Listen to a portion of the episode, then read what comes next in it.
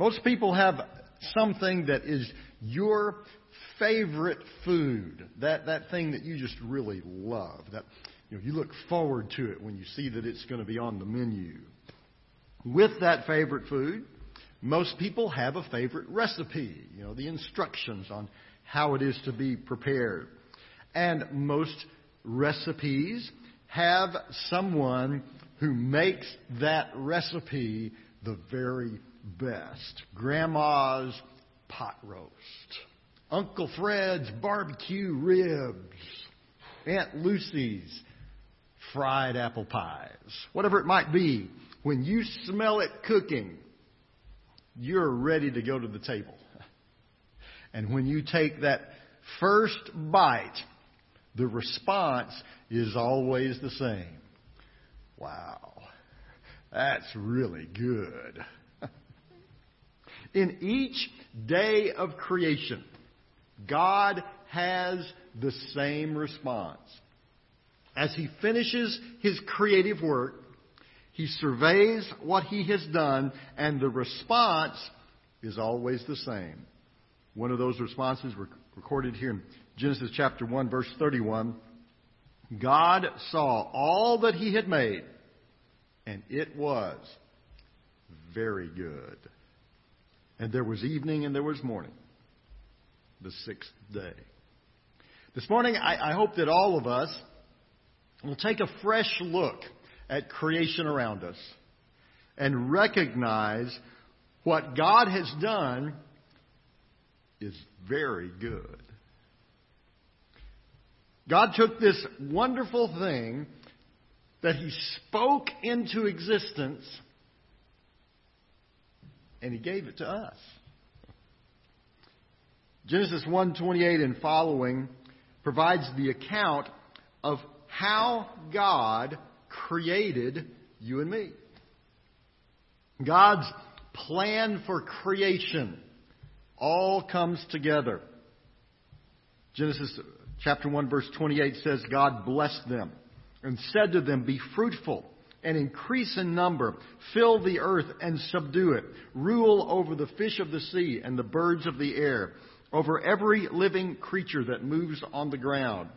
Then God said, I give you every seed bearing plant on the face of the whole earth, and every tree that has fruit with seed in it.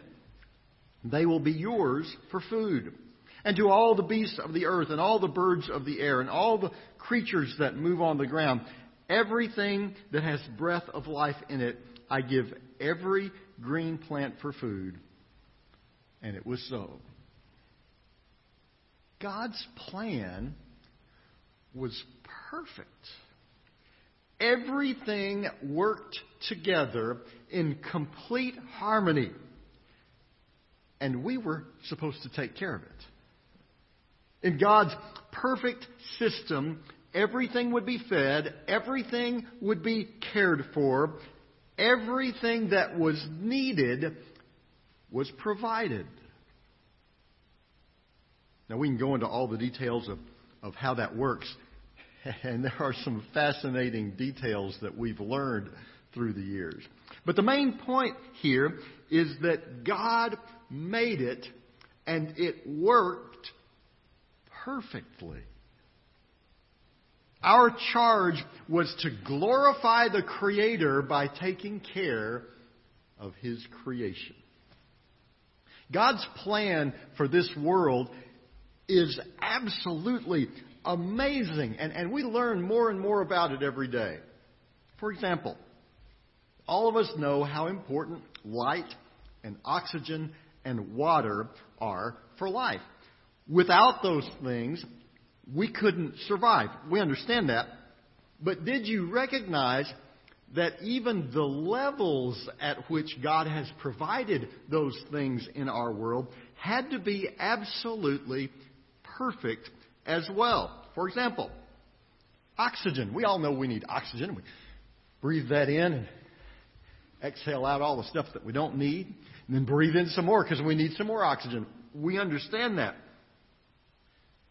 But we have to have exactly the right level of oxygen as well. Currently, our atmosphere is about 21% oxygen. Now, you probably didn't come in here checking the oxygen in the room to make sure that it was just 21%. You probably didn't even give it a second thought. But here's the problem. If that percentage was just a few points higher, the world could not exist.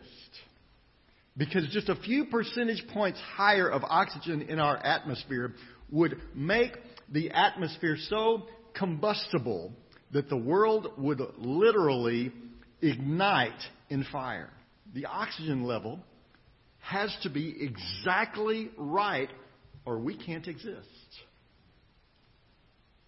Oxygen is more important than just for breath.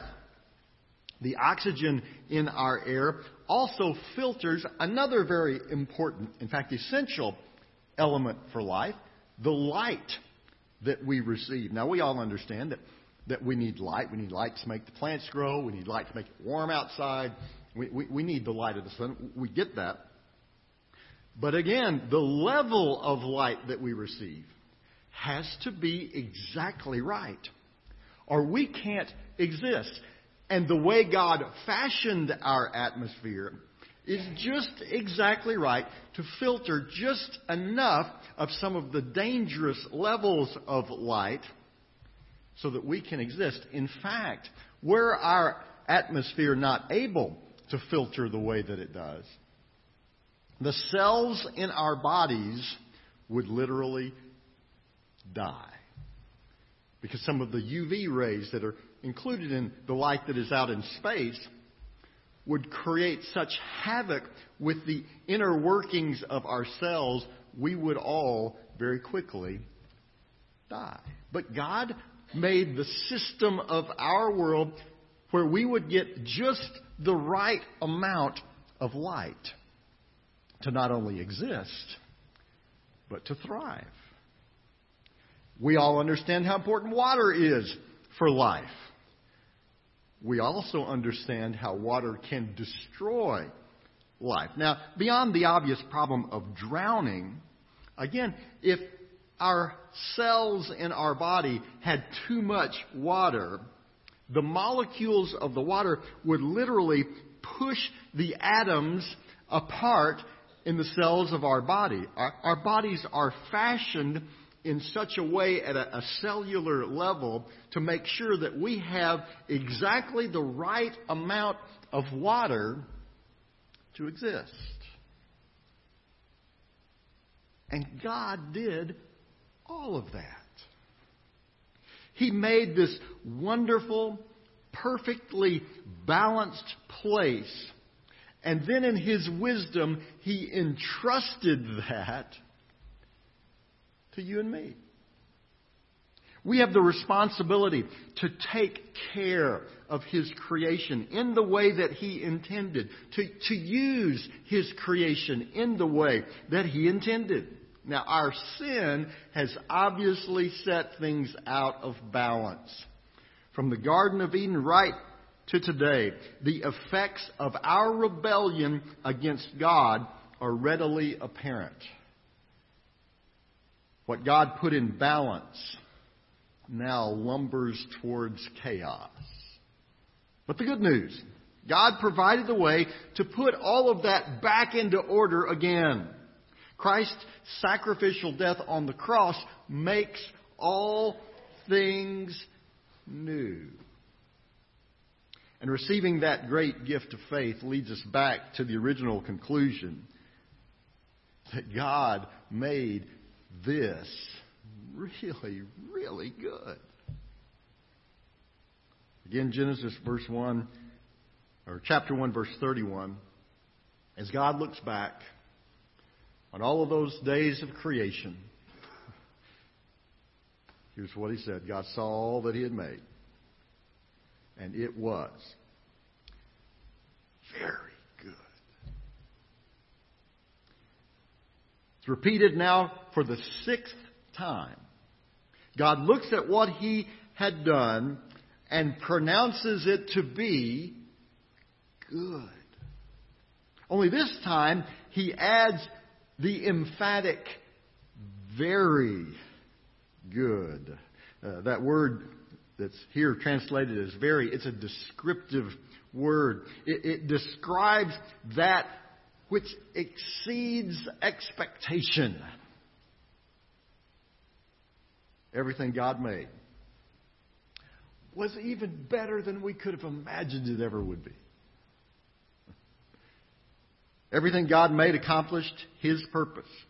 Everything that God made was exactly as He intended for it to be. Everything that God made had its purpose, and everything that God made fulfilled its purpose.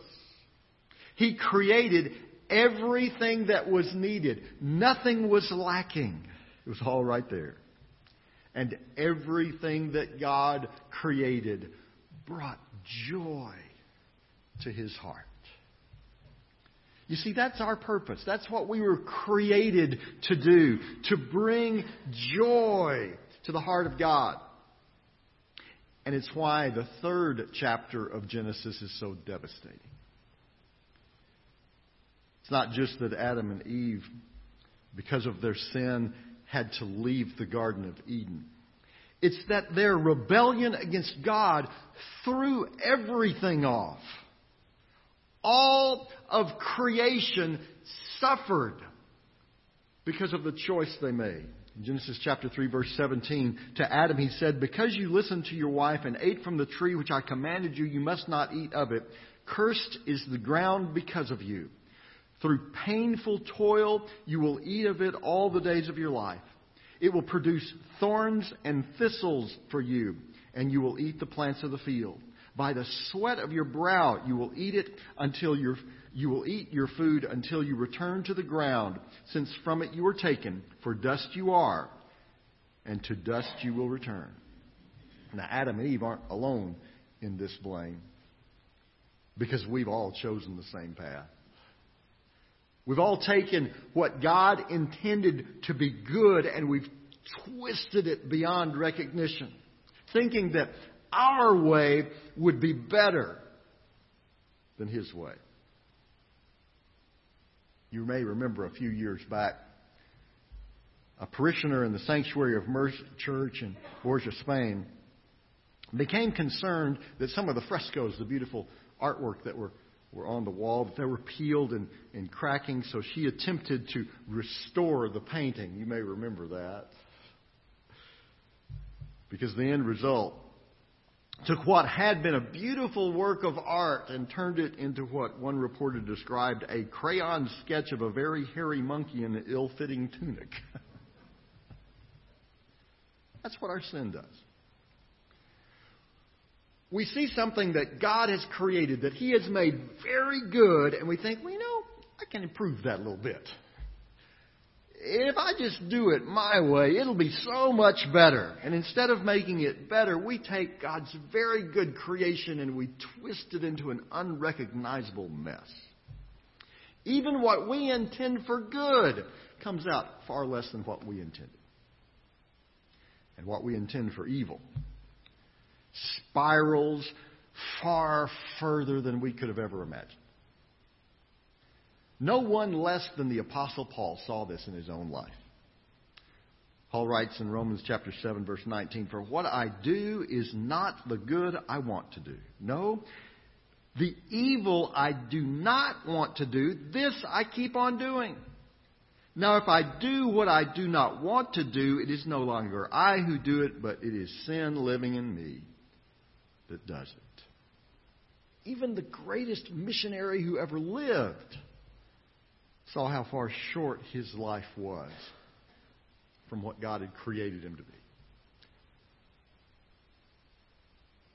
But Paul also found the answer that all of us need. At the end of that passage in Romans chapter 7, Paul writes, What a wretched man I am! Who will rescue me from this body of death? Thanks be to God through Jesus Christ our Lord. You see, that's the answer. What we have destroyed, what we've made such a mess of, the God who created it and pronounced it to be very good has come into our world to recreate what was very good. That's what Jesus Christ does in our life. He takes the mess that we've made of our life, all of the sin and all of the shame, and He transforms us into what God created us to be.